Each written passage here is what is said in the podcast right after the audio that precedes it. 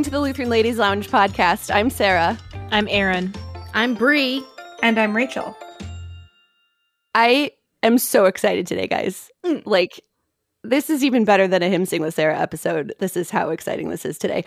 We have a new another new segment because it's 2021 and we're just pulling out all the new segments this year apparently. New segment today, Adventures in Lutheranism, and it is just as exciting as it sounds. We have joining us today also a guest, one of my favorite people, Emmy Woock, who is director of parish music at Redeemer Lutheran Church in Elmhurst, Illinois we'll get to you in a second, Emmy, because you're here for a really good episode. Rachel, tell us about Adventures in Lutheranism and what we're going to be talking about today. That is why I'm so excited. Okay, so all of us, for the most part, are either lifelong Lutherans or have been Lutheran for a really long time, and we know Lutheran. But for all of us, there are some gaps in our knowledge. There are still things to learn, still things to experience and encounter. So every once in a while, we are going to get out of our comfort zone. I know. so un-Lutheran, but get out of our comfort zone and learn about some aspect of our Lutheran faith and heritage that maybe uh, some of us are familiar with, but not all of us are familiar with. And so that's what Adventures in Lutheranism is all about: is encountering something new but that's not new, that we totally should have encountered before now and we haven't. So, the subject for today's adventure in Lutheranism is the Easter Vigil. And I wish you all could see Sarah's face right now. You can hear her squeal. She's very excited because she is an Easter Vigil enthusiast. And guess who else is? Our guest, Emmy. Yes. Easter Vigil enthusiast and very knowledgeable on the subject. So we're so glad that you're here to join us today, Emmy. Glad to be here with you. Yay, Vigil! So, yay, Vigil! It's coming. I know it's coming. This podcast will actually drop on Good Friday, so it's tomorrow. yes, that's weird, but awesome at the same time. so, Emmy, oh, where do we even begin? What Tell is us... the Easter Vigil? That's where yes, we begin. What is Easter Vigil? No. um, it's the best service of the entire year, and uh, yep. it's yeah, it is the best service of the entire year, and it's a very long service. And it starts in darkness with a fire, and it goes through all of the readings um, from creation all the way, basically the whole story of salvation in one single service. Um, and so it's, in my experience, one of the few places where you hear the the um, story from the fall to redemption in one continuous sitting. Now, when does this service traditionally take place?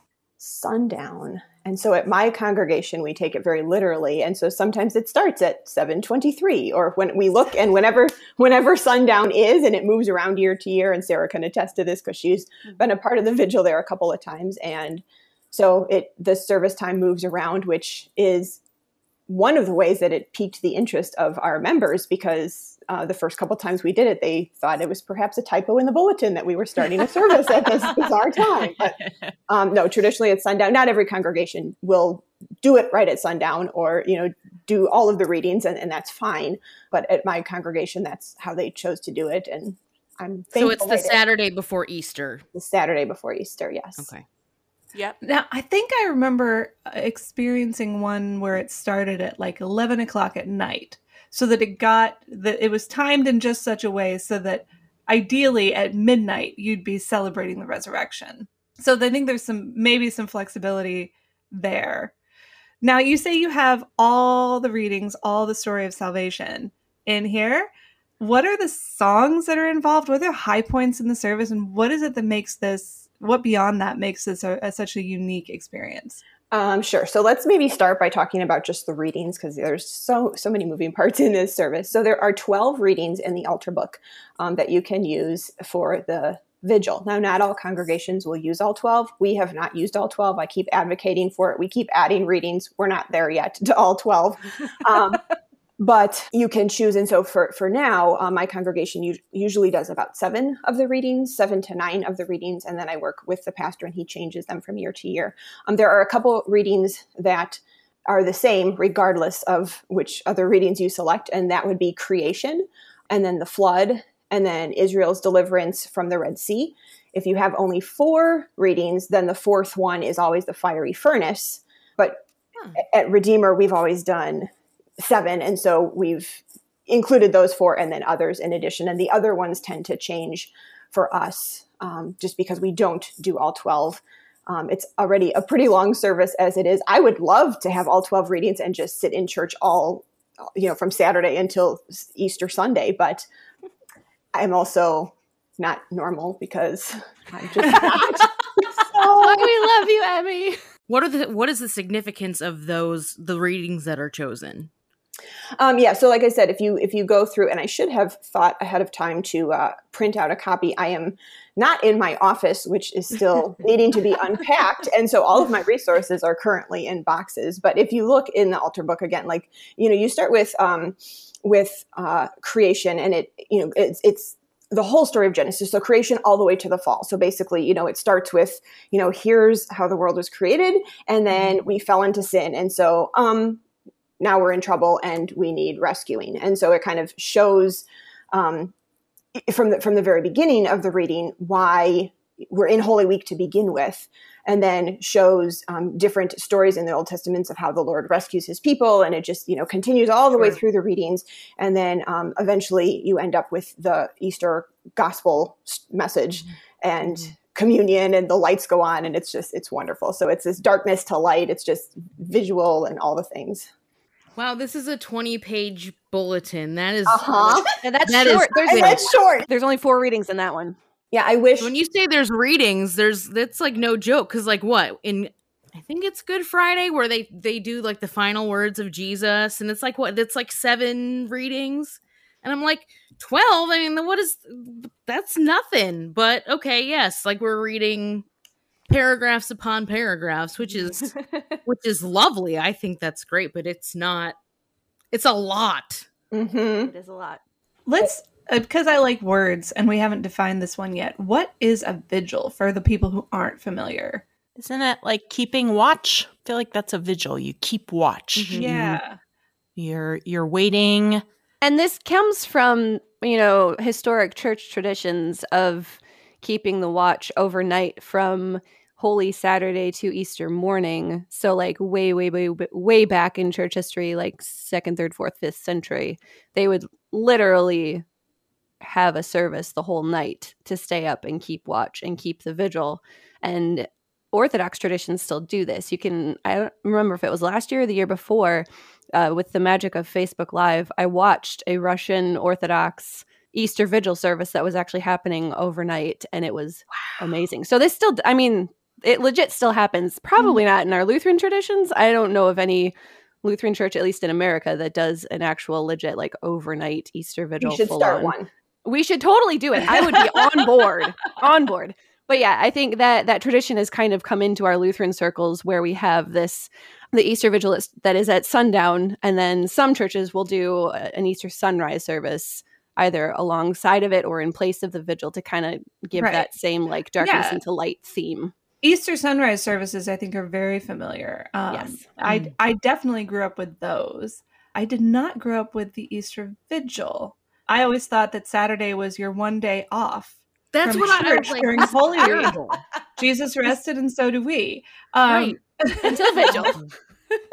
My mom, who was not raised Lutheran, has more than once called Holy Week camp meeting for Lutherans um, yep. because we're just in church so much. And I was not aware that there you know when i was younger that there was a church service that was intended for holy saturday and then i fell in love with a seminarian and my goodness the things you learn um,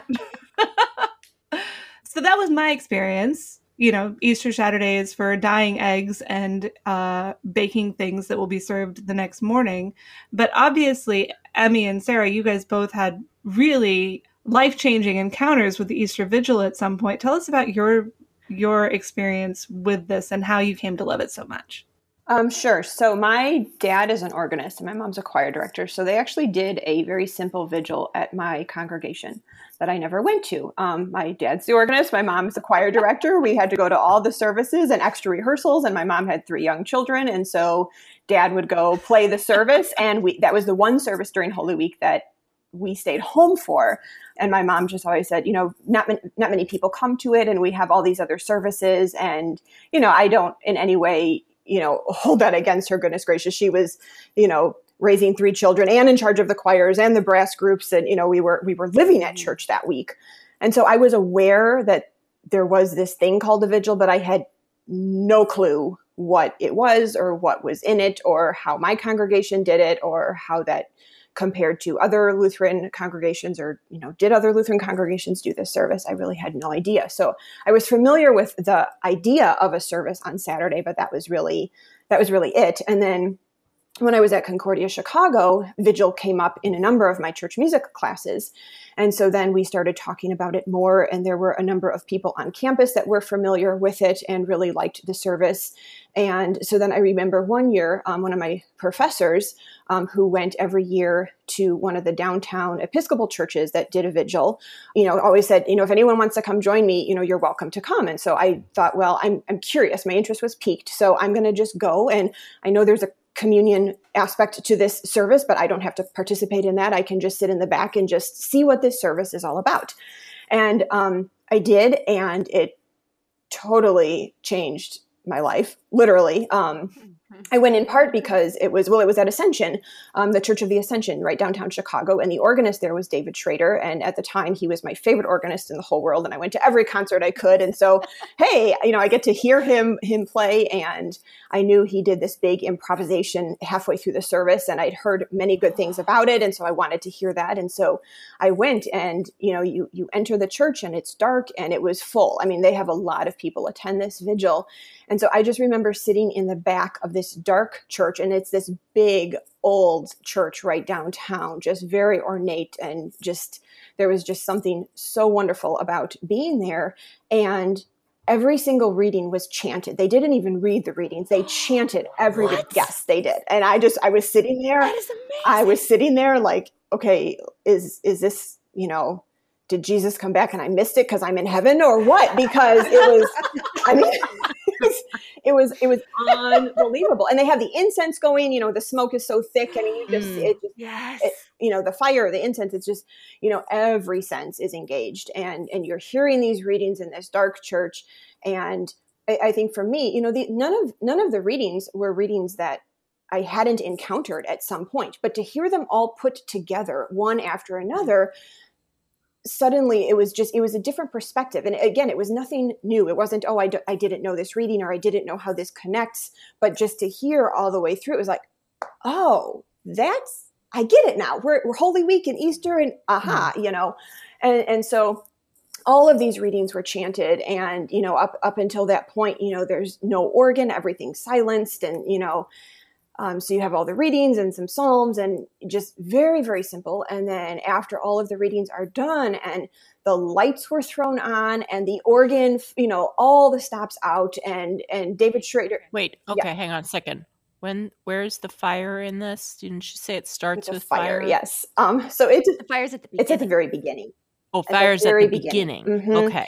and some churches might do it in the narthex and some might do it outside and s- so that part can look a little depends on how big your fire yes is. yes yes um it does but that's but that's that's at the start of the service you know and they light the paschal candle from the new fire and and enter into the church and Okay. and but other than that you know it's it's dark and so then after all the readings and the lights are on and they dress the altar you know which up until this point is bare and you know the incense is going and you know there's so much activity up in the chancel because they're putting out you know the flowers and the paraments and just completely dressing the chancel and the organ is just wailing away in the back. And i'm just i mean i, I think whoever was sitting around me probably thought you know i was crazy um, because i just it was i have never experienced anything like that and pretty much at that point decided that you know we need more of this in our lutheran congregations. Like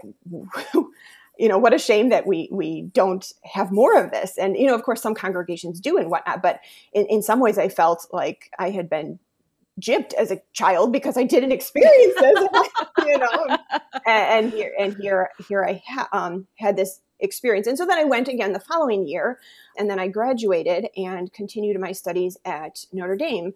And um, that degree was a Master of Sacred Music. And so I was taking a lot of theology classes as well as a lot of church music classes. And so again, the vigil came up in, in those classes um, in different contexts. And, you know, this idea of, you know, Christians gathering on Holy Saturday um, to vigil and waiting for the Lord to return. And then if he didn't return, then you had communion. And, you know, so he was still there in your midst. And, and then it was Easter and, and, and all of this. And so when I was um, my first year at Notre Dame, we all had, as an organist, we all had different placements. And so I that year was not at a Lutheran congregation. And so there was a small Lutheran congregation the next town over that did a vigil. And so because I had to play Easter at a non-Lutheran church that year, I elected to go to vigil so that I could have communion and experience, you know, a little piece of Easter with my Lutheran brothers and sisters. And so this was a tiny little town um, near Notre Dame, and their fire was out in the parking lot, and it was a bonfire. I mean, it was in the middle of nowhere, Indiana. So this is huge, huge fire. Um, and so that was my first experience with Lutheran vigil, and you know, same thing. It was it was a little bit more simplistic in terms of the music and things, just because it was a smaller parish. But they did all of the readings, and I remember seeing so many children there because at this particular congregation, the vigil is a long-standing tradition, and so it was you know, full of children. And it was very obvious to me that these children were very familiar with how this service runs and and what's in it. And and hmm. some of them had various roles. And so it was really wonderful to that experience a service then in a Lutheran context and to be able to participate in communion. You know when I went to Church of Ascension I was there just more as an observer. And so then to participate fully in this LCMS congregation I pretty much decided that any church that I serve at either needs to have a vigil or I will advocate strongly to introduce one because it's just such a wonderful service. Yes. And you're talking about that part of the service that switches from from this darkness into light and I I still remember the first time that we did that at Redeemer. It was shortly after you had started mm-hmm. it at Redeemer and experiencing that for the first time, I think I probably wept. it's just, it's this experience that, like, none of, and I don't always use the word experience with church because of connotations and everything. However, being in a darkened church and hearing the story of salvation and going through all of these, these readings and these canticles talking about what Christ has done, and then you get this moment, like you were talking about, the lights come on uh, you can say the, the the A word that we've been avoiding for the last five weeks. The bells are ringing. The altar gets redressed. It is this this this it's almost a visceral mm-hmm. moment where you're like mm-hmm. oh it is easter now let's go yeah. yeah. and it's it's this whole other level of experience and and feeling yeah. that that easter that's happening and that, that feeling of joy that you mm-hmm. get is just like a little mind yeah well and i can say too i mean as an organist i have you know experienced this now many many times and it never gets old ever. You know and at redeemer the way we have done it is we do a handbell peal so i find um, volunteers who just do random ringing while they're dressing the altar and then i do uh, more of a simplified organ fanfare because i am not david schrader and you know i cannot improvise. Him i wish i could but i i have not been blessed with those gifts. And so i do this this fanfare that has been pre-composed uh, and then and then it ends on the starting note and and the pastor then you know chants glory to god in the highest and peace to his people on earth and i just you know push push the button that lets the organ just sing out and you know we sing the gloria and it's there have been many vigils where I am thankful that I have played that Gloria so many times because I get so teary I can't see the music on the page. And this is right. This is something that I play every single Sunday, but somehow it's it's just so special on on the night of vigil. Mm-hmm. Yes. Yes. So talking about the music, we have readings, but those readings are interspersed with canticles. Can you talk about a couple of the canticles, at least the ones that that tend to happen every year, the ones that maybe are more familiar to people? Yes. So in the back of LSB, which of course I have right here, in the biblical canticle sections, there are a couple of canticles that are um, specifically for certain readings. So, for example, um, in LSB, it's number 925. I will sing to the Lord, for he has triumphed gloriously. The horse and his rider he has thrown into the sea. And yeah, I see Sarah getting excited. I love that one. It's my favorite. Me too. Um, and so, and so we we have used this one every year. And so so there there's a couple canticles in the back that that fit with Sarah. Do you have a hymnal too there? Of course you do. I do. Yes. I thought you were. I thought I you were do. flipping through a hymnal there. I'm like, um, oh no, I have my um my propers of the Um, day because I'm looking up the collect because I also want to touch on that. But go ahead. um, yeah so so at our congregation and again you know it depends on your congregation's tradition it depends on what's available in terms of you know do you have a choir to participate do you have cantors to participate if it's the first time you've done vigil and you don't have a choir it might be more simple you know with the music at redeemer the very first time we did it we introduced the canticles in lsb and then some readings didn't have music afterwards. It just was the reading and the collect. And that was okay because we we decided um, when i when i talked to the pastor and i talked to the people who were helping with that service we decided that it was better to be simple done well than to try and do it all when it was new to me and the pastor and the elders and you know everybody. And so we kind of added things every year. And so by the time i think sarah left i think we had gotten to the point where we either had a canticle or a psalm either chanted or some setting of the appointed psalm for that reading um, interspersed. So it was a reading, a collect, some musical response, and then just cycling through that. Um, but I think that's one of the things I love about Vigil is it it's very structured, but there's a lot of flexibility so that congregations can adapt it for their size and for what they have in terms of you know do they have a bell choir? Do they have cantors? Do they have a pastor that chants? Do you know it's very flexible in that way so that you can make it work for whatever forces you have available. And the canticles in lsb Yeah, and are great.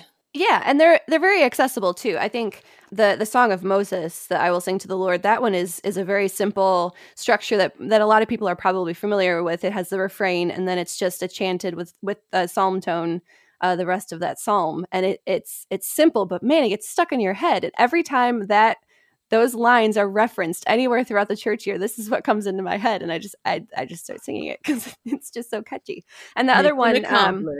Yes. The other one is um, "All You Works of God Bless the Mhm. Lord." I think that's the other super common Yep. one that that comes up. That one's in LSB 930, but there's other like chanted ways to do that one too. But yeah well for just- that one there's 930 or 931 um, either of those work Oh, yeah. and so you know there again that's that's that example of having some flexibility built in so that um, congregations can do what works best for them in their situation Mhm.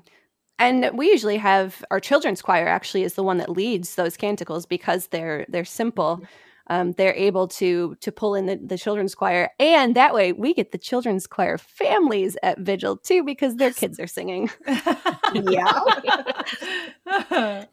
Strategy. Gotta It's love it. true. so at redeemer we often early on when we were doing this not so much in recent years but this was if we had new members we had new members at this service and that was when they were formally either confirmed or joined the church. If they had already been confirmed and they're transferring.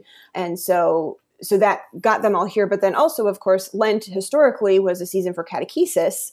And so then to two years we've even had a baptism which was fantastic. So to have a baptism because there's either a baptism um, or on the years we don't have a baptism we do a remembrance of baptism and that's all part of the service.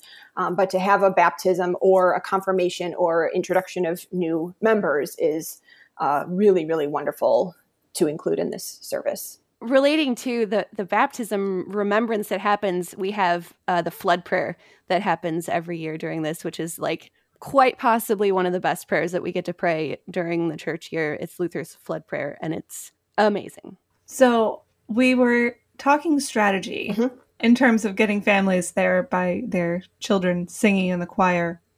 And I think one of the biggest obstacles that many people would face in starting a vigil, if we're going to, you know, segue a little bit here and talk about how to do your own Easter vigil and be sitting in the pews weeping and dancing and uh, experiencing what Emmy and Sarah have enjoyed so much.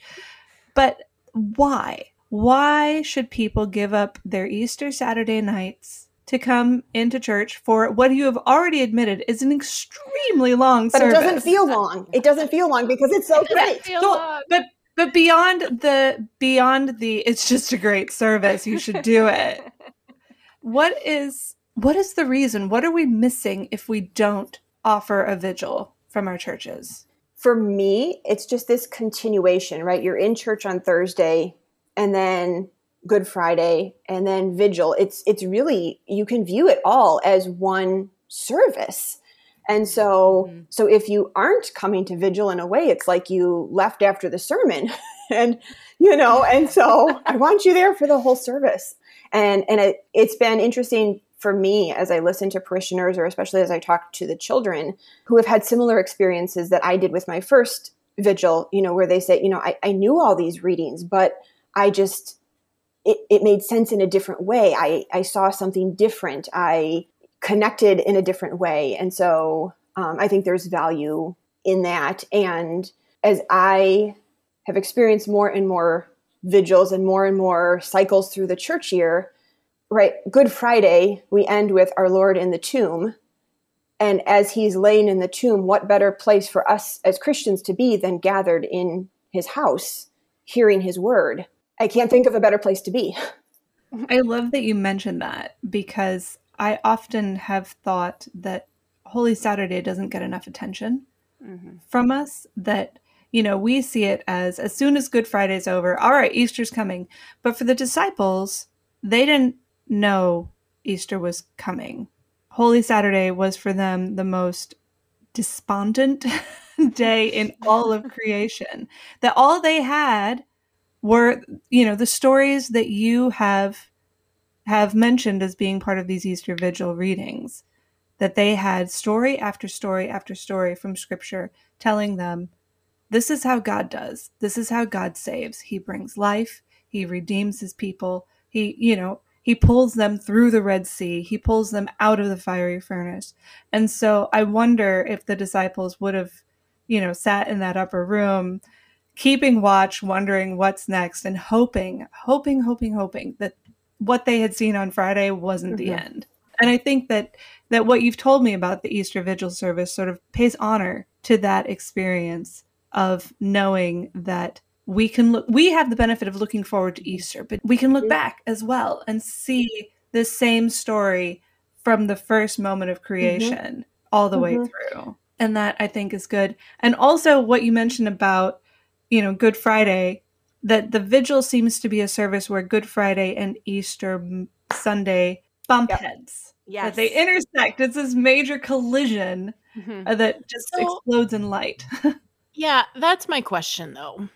The way that you've been sort of described it, I get the sense that you would you would not agree with it, but this is my thinking as I'm hearing it described. I know where you're going. it sounds like it's gonna like it's gonna blunt the the joy of Easter morning. Like you're jumping the gun. it's Saturday. He has not he has not risen yet. He is still in the tomb.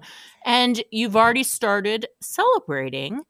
And so like there isn't the sharp contrast, I guess, that that I'm used to because I've never had I've never experienced an Easter vigil. I'm very curious. I'll seek one out.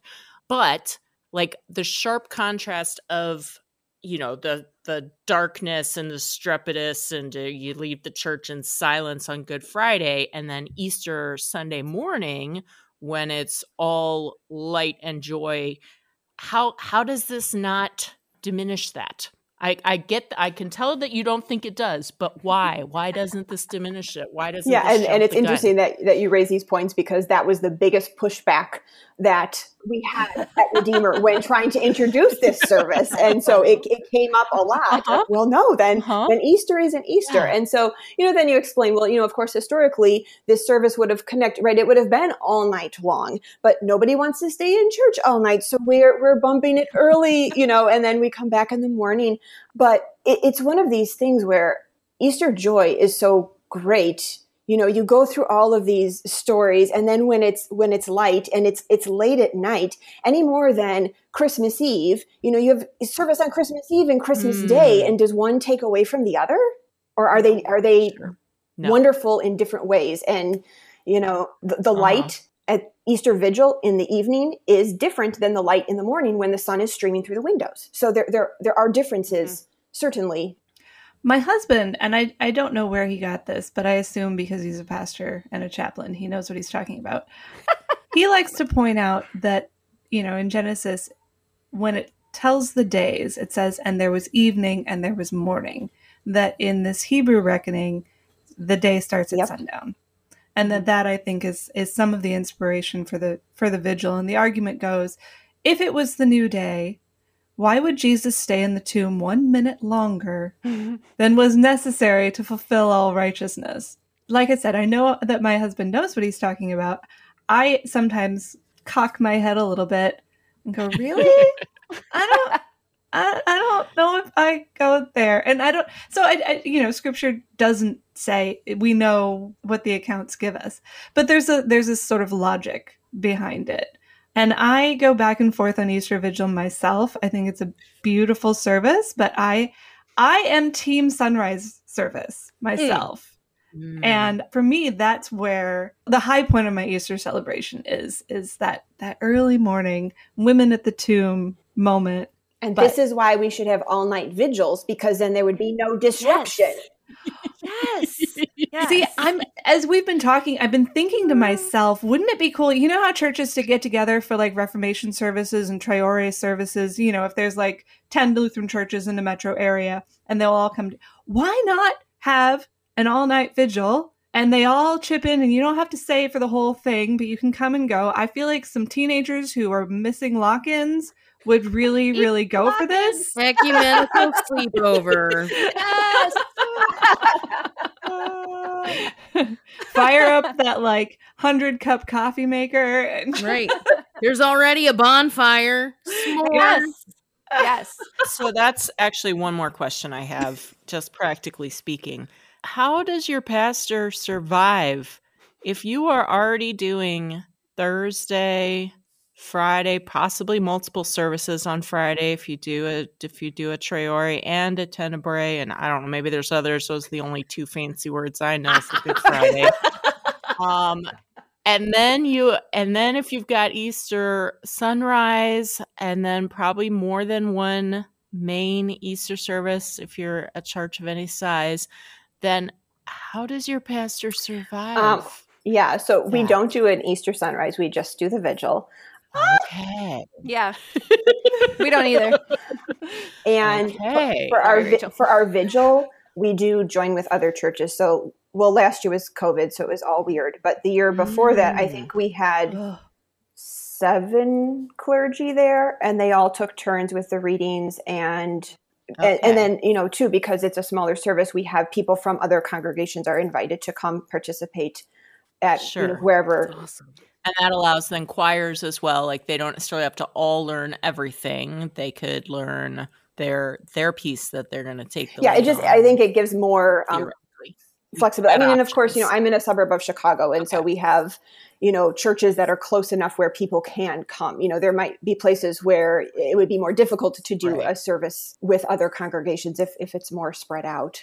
But for Mhm. our congregation, it's I don't think it's. I mean, yes, my pastor is very tired on Easter Monday and takes some well deserved time off. Mm-hmm. Yeah. Yes. yeah Pastor Uh-huh. vacation. So Easter here's an week. here's well an but i mean the, the trade-off of the sunrise like yeah. that to me that there's a logic there hmm um And I can- so- Yeah. okay And not all the Okay. readings happen by pastor either.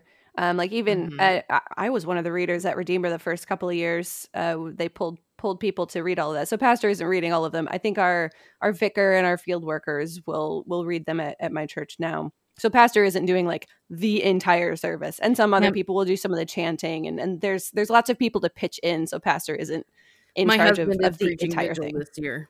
Yeah, so you get to experience it, Bri. I'm so Yep. excited for you right now. It'd be wonderful. so here's here's an idea. You put all the services on the calendar, like Monday, Thursday, your Tenebrae, your Tre Ore. You know, uh, I got those backwards. Tre Ore, then Tenebrae. Your Easter Vigil, make it good and long. Your Easter Sunrise, your Easter Festival, and then at the end of the last service, you hand your pastor and his wife a ticket for a two week cruise and say, We'll I'm see you board. back here on Misericordias Domini. Well done. There you go. I'm okay Yes. with that. Week off. Yes. I like that. Let's write that down. Move that into the bylaws. and Erin, I wanted to answer your question a little bit about whether Vigil takes away from Easter. yeah what's your opinion what's your experience Yeah, so I actually grew up with sunrise service too, and I th- I'm pretty sure we had Easter vigil when I was a kid. I remember at some point that my church was doing a vigil and we just didn't go. It wasn't part of our tradition, but we were there for Easter sunrise. Like that was our thing. And one of my favorite memories is is the light from the spotlights coming through the palm branches in the front of the church and like that was Easter for me right there.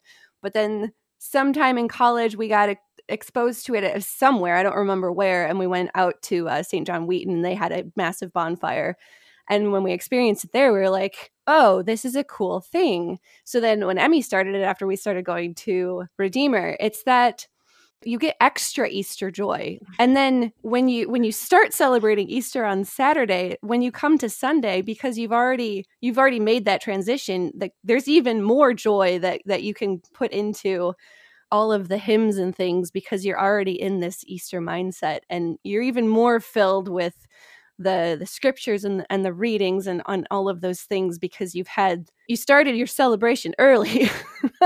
And having that actually seeing physically seeing that transition from tenebrae on on Friday night to Sunday morning I think is is an extra piece of of Holy Week that we miss out on if if we don't go to to vigil because yes, you go to Good Friday and you it's it's somber and you get all of this Christ is in the tomb and he's there for us. You come on Sunday and he's risen.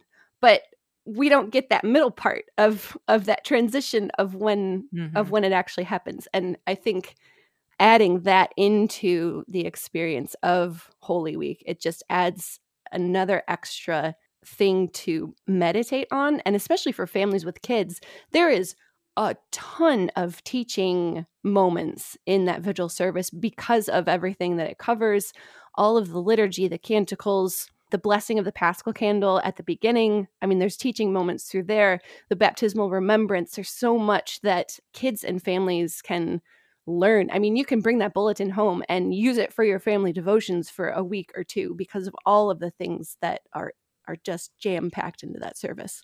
Hmm. So, Bri, you mentioned that Matt is preaching for Easter Vigil this year. Has he told you anything about what he's got planned? How does one uh, how does one preach that service? He's using Zephaniah, passage from Zephaniah as the All right. basis for it. I'm so. I'm there. I would I would welcome that. I've read it. I've read the sermon.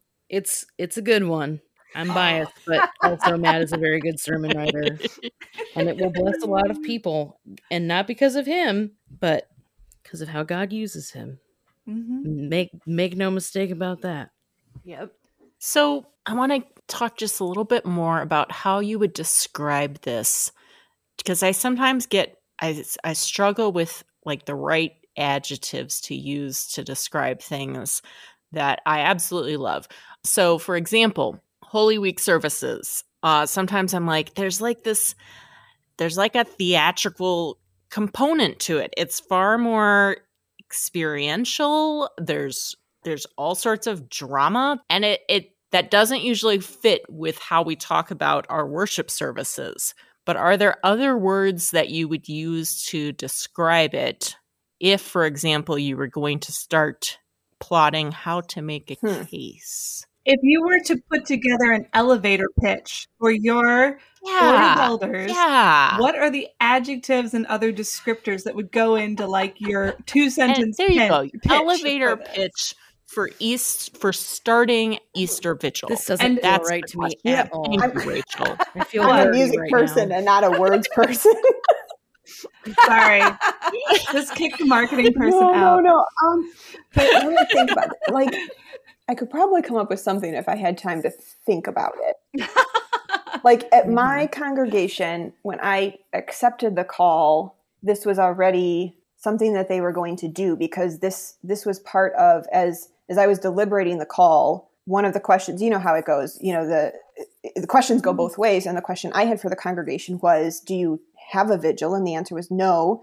And then the next question was, well, how open are you to having a vigil because it's such a huge part of Holy Week. And of course, I will serve where I'm called. But um, if I'm going to take a call here, that's going to be one of my first priorities is to introduce a vigil to this congregation. And so that there were a lot of conversations about the vigil as I was deliberating that call. And so it was already decided to introduce one before I officially accepted. But thinking back, that was such a long time ago, how those conversations unfolded and what all was discussed specifically, I'm not certain. Well, maybe I can I can phrase the question a little bit more generally, and that is for people who have not encountered an Easter vigil before, but who are listening to us today and going, "Yeah, that would really add to our church's Holy Week." What advice, what do's and don'ts, and encouragement would you give people who are interested in uh, perhaps starting an Easter vigil at their own church? I would say reach out to Lutheran pastors or musicians who currently have a vigil. This is one thing that I did. I emailed probably 10 pastors, no joke, and they sent me bulletins from previous years. And so I still have a file on my computer that's called Easter Vigils from Other Churches. And this was instrumental for us as we worked through introducing this to our congregation, but also just thinking through the logistics because, um, like we've already talked about, there's a lot that goes into this service. And there's a lot of movement and there's you know there's a lot of things that don't happen on a typical sunday morning for this particular service. And so to read the rubrics from other congregations to look and see which readings they chose um, how many readings they chose what music they chose how many hymns they chose sometimes that first page where there's a description of the service that the pastor has written to the congregation. And so um, i think for our congregation it was hugely helpful to look at congregations who have experiences. You know, why why try and put together a bulletin? And yes, the altar book is there and it is a wonderful resource and it has everything you need, but to actually see bulletins and have conversations with musicians and pastors who can give practical advice just for how to make it all work together. Um, like for us, our biggest thing, um, and we actually had rehearsal for it, the dressing of the altar. We had Oh, yes, you were in that, and there there were some people who were really nervous about it, you know, because well, we haven't done it, and Mhm. and everyone's watching. It's not like you know, Altar Guild usually does their thing when no one else is in the building, and now they're doing it, and the whole congregation is watching. And so, you know, And you have like a time Yeah. limit too. Like it can't yeah, take a half because hour. you know that the, the um the the bells can only. I mean, they could peal forever, but yeah. you gotta go. Um, and, and so we we looked to other congregations. We had a lot of conversations. We had rehearsal not just for the musicians but basically for everybody right down to the person who was dimming the lights and turning the lights on because it just made everybody feel more confident trying something new. And we we did a lot of educating in terms of talking in sunday school talking to bible classes putting it in the newsletter you know explaining what to expect and also being very forthright and saying this is our first attempt and so, you know, there might be things that don't go according to plan or maybe aren't as smooth as we would like them to be. This is new for everybody, including your pastor and your musician. And so I think there was a whole lot of grace Mhm. going on every direction and we got through it. And the first one wasn't perfect, but Mhm. then right after we had rested a couple of days, our first meeting back was let's take the bulletin and make notes for next year. So we're not next year going, now what happened? And so we were very proactive in creating the bulletin and putting everything together. But then we also were very intentional about the week after to say, okay, what went well? What needs changing? How might we change it next year? So that way, next year we had those notes to go off of, and the second year was much, much smoother because there because there was a learning curve. You know, it wasn't it wasn't in Mhm. that congregation's tradition of ha- of having a vigil. hmm There's a lot of moving parts. And also having a rain plan if you plan on doing your fire outside because it might rain. That happened one year. We had to all move inside and it was fine. We all know what we were doing and, and Uh-huh. all was good. And wind. That's the other thing. There was I- there was remember that Oh, wind. I think that was Oh. the year that Luther was Or Luther, was, holding, the candle. and it ke- the Paschal candle it kept Yep. going out. It wouldn't light. Oh, no. I remember Oh, that. Yeah. So yeah, Whoops. we just Yep. you Have a yeah. windshield. know I love what you say. Uh, the a line I want to come back to just briefly. You said everything you need is in the altar book. Mhm. That even though this is not a tradition that is universal in Lutheran churches, it is nonetheless a Mhm. Lutheran tradition. Yeah. It's there. It's waiting for you. You don't have to feel like, oh, well, that is is that really Lutheran? it is. I promise. Yes. It is. if it's in the altar book, it's legit. So actually, that's one more question. What other church bodies celebrate Easter Vigil? Oh yeah. Do Catholics yes. still celebrate it? You said you mentioned Orthodox. Orthodox. The the Um. the one that I went to any in others? Chicago Uh, was um, Anglican. Okay. And I'm sure there are other some other, you know, like if there are a- and I I'm just going off the top of my head here, but there are some, you know, Presbyterians who are more into the, you know, liturgical tradition and Mhm. you know, there there are there are other church bodies that do it and all the oldest ones do. Well, and I just Okay. like in thinking of vigil, and maybe this is backtracking a little bit to something we talked about earlier, but in thinking about what vigil is, you know, you're keeping watch, you're waiting. And our society is increasingly instant gratification and I want things now, right? And so so it's also just this opportunity to practice waiting and being still and you know, like we know Easter's coming, but just this idea of, you know, turning your phone off for the whole service, which is longer than a regular Sunday morning service, and just being in God's house and just sitting in that pew and just absorbing everything about this service. In, in some ways, personally speaking, it helps prepare me for what's coming the next Yep. morning. It changes my Mhm. my focus it changes just my general mindset especially as an organist you know up until easter vigil and sarah can attest to this i am running around that church setting up music stands and printing bulletins and solving last minute problems and then vigil comes and it's just like i'm here we get to wait Yep. together Well, and I think like the Mhm. liturgy of it all and the readings particularly all kind of shore up Easter Sunday. Like Mhm. God is a redeemer. He he loves and redeems his people. We read this throughout scriptures and the ultimate example of that happens on Easter Sunday. So I think it adds it adds a little oomph to the whole entire deal because I mean, this is who God is and these are all stories that we can reflect on to be mindful of that. Yeah. And it is a lesson in patience. You do have to come to this service prepared to sit and listen and and be present during the service that is much longer and very different. And there there are if you're not in the choir or you're not reading, there's long sections where you're just you're just sitting there. Fruit Um, snacks. But it's but it's good. And that that brings up uh, a question Rachel asked about how to prepare a, a, a church to receive this. How should, how can individuals, either adults or children, prepare themselves and be ready to receive this kind of service that is so different? I think the more a congregation has a vigil and goes through a vigil, the more natural that becomes. I know initially, again, we did a lot of Mhm. teaching. Um, in Sunday school, you know, like Sarah, you mentioned some of these canticles, you know, the refrains are so simple. I spent weeks teaching the refrains of the canticles to the Sunday school children so that there would be something familiar and something that they could participate in, even if they weren't able to read yet, and kind of letting them know what mm-hmm. to expect.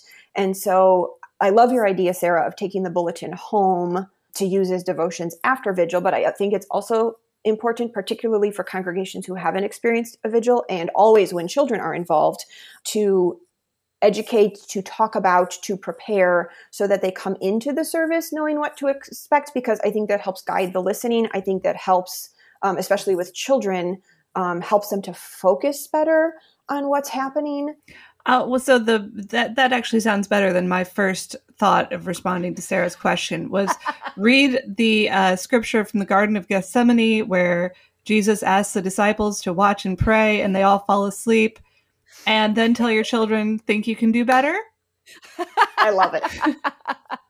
because you have an invitation Wow. in this service to watch and pray, and Mhm. hopefully not fall asleep. Mm-hmm. But you're right, that preparation, that knowing what to expect, the feeling that even while it is new and fresh, it is also familiar, I think is key, especially for young people to participate fully. And I think part mm-hmm. of it, you know, is somewhat individual. You know, if, if this is your first vigil, you might come like I'm again, like the first time I experienced vigil, I'm pretty sure I was, you know, sitting with my jaw on the floor the whole time. and again, like I don't for as many vigils as I've been to, I don't think it ever lessens. It's always just this whoa moment that happens. And I mm-hmm. think it is different for everybody. I know some people, like, and, and I remember talking about this in some of my coursework. Some people, you know, in, in practicing various Lenten disciplines, and, you know, fasting is a part of Lent. And some people have the tradition of you have communion on Holy Thursday and then you fast until vigil. And so the last thing you have is communion, and then you break the fast with communion at vigil all those days later not saying that that's for mm-hmm. everyone not saying that you know you know but for some people that's very That's really cool. Yeah. Here's a piece of advice from one woman of a certain age to any other women of a certain age who are out there. Make sure you take yourself and all the children to the bathroom before you get into the pew. Because Yep. it sounds Yeah. like you will, uh, it'll be a while. And taking potty breaks is totally fine. I've been there. Oh, good. All right. I think I Great could, maybe, abounds, Rachel. I could maybe do vigil if it is socially acceptable to. Uh-huh. Oh, yeah. Oh yes. Also snacks. If you're one that gets like hangry or you like can't can't concentrate, if it goes too long and you haven't had any food, bring bring a bag of, of, of gummy worms or something. I don't know. It's, Goldfish, it's totally it's totally fine. Cheerios. Especially if you're in the choir and you're up in the balcony anyway, nobody knows. So join the choir. Join the choir and enjoy your snacks. Right. Judgment free. I love it. It's the only spoken like reason I'm people in the choir and not directors of the choir This was super fun and educational, and I have a a Mhm. deep appreciation now for what Easter Vigil is. And I'm very excited to be experiencing this for the first time this is your first one? tomorrow. I'm so excited for you, Bri. Oh, yeah, I guess. Tomorrow. Yes. This is When dropping on Good airing Friday, so tomorrow. tomorrow is Easter Vigil for people who listen to this immediately when So it drops on Good Friday. Got it. I know I hopefully, do. hopefully everyone has already gone to church before they listen to our podcast about But Easter you will have to let us know your thoughts after you've experienced a vigil I will report back. Yes, yes. Oh, and if you have a link to Matt's sermon, I'm sure we would love. I would love to hear Seminarian Grzewski preach on Zephaniah. I can make that happen too. That is fam. going to be amazing. You got it, fam. I will also share the link to uh, Village in Ladue because that is a vigil that I will be at. That's the one that my husband is uh, participating in as part of the men's choir that will be singing at ours. So I will also publish that link. And I highly encourage anybody who knows of another Easter vigil to, even if you can't physically be at one this year, and that's fine, that is one of the blessings of COVID is that we have all of these opportunities to experience services that are totally new. So if if you want to like dip your toe in, but not have to be like in the church, you don't totally know what's going to happen, or you have little kids that need to be in bed, find a service online and watch it. And then maybe next year is the year that you go and be in person. Can we maybe open a thread in our Facebook group Yes. that will Yes. allow anyone who has an Easter Vigil service to share a link so that those who don't have it can check it out and have a variety of choices to see how different. or different you could watch them all back to back Yes. after easter Yes. Or at the same time. All night vigil. Just watch all of them on Facebook all there night you long. go. Wow. Nice. Emmy, do you have any final words, anything that we didn't talk about before we wrap up our time the together? whole service is worth attending. And i think that we didn't even begin to skim the surface of all that it encompasses in in this wonderful service. So i cannot say enough. Go to vigil. Just go to vigil. Yes. just go to vigil. I agree. Ladies, we will talk more about uh, all of those Easter services in our Facebook group this coming week because we are all going to be celebrating Easter this weekend. And hopefully, most of us will be in person this year after last year of a weird Oh. COVID year. So I know I'm looking forward to Easter in a whole different way this year. And I'm sure all of the, the rest of you are as well. So join our community on Facebook in the Lutheran Ladies Lounge. We can have our camaraderie. I'm sure we'll have lots of Easter themed posts this week. We are also on Instagram now, so you can find us at at Lutheran Ladies Lounge on Instagram for all of those posts and content. And you can also find the four of us hosts on there as well if you want to follow us too. But anyway, Okay. you can you can find all of our podcasts at kfuo.org slash Lutheran Ladies Lounge or on your favorite podcasting app. Emmy, I never thanked you for being here. Thank you so much for joining us on the podcast, Emmy. This was Thanks super for having fun. me. It was. Thanks for fitting us. in. I, your schedule is like super crazy, so I'm very glad we found a time I that we always could all make time together. for vigil. You're listening to the Lutheran Ladies Lounge podcast. I'm Sarah. I'm Erin. I'm Bri. And I'm Rachel.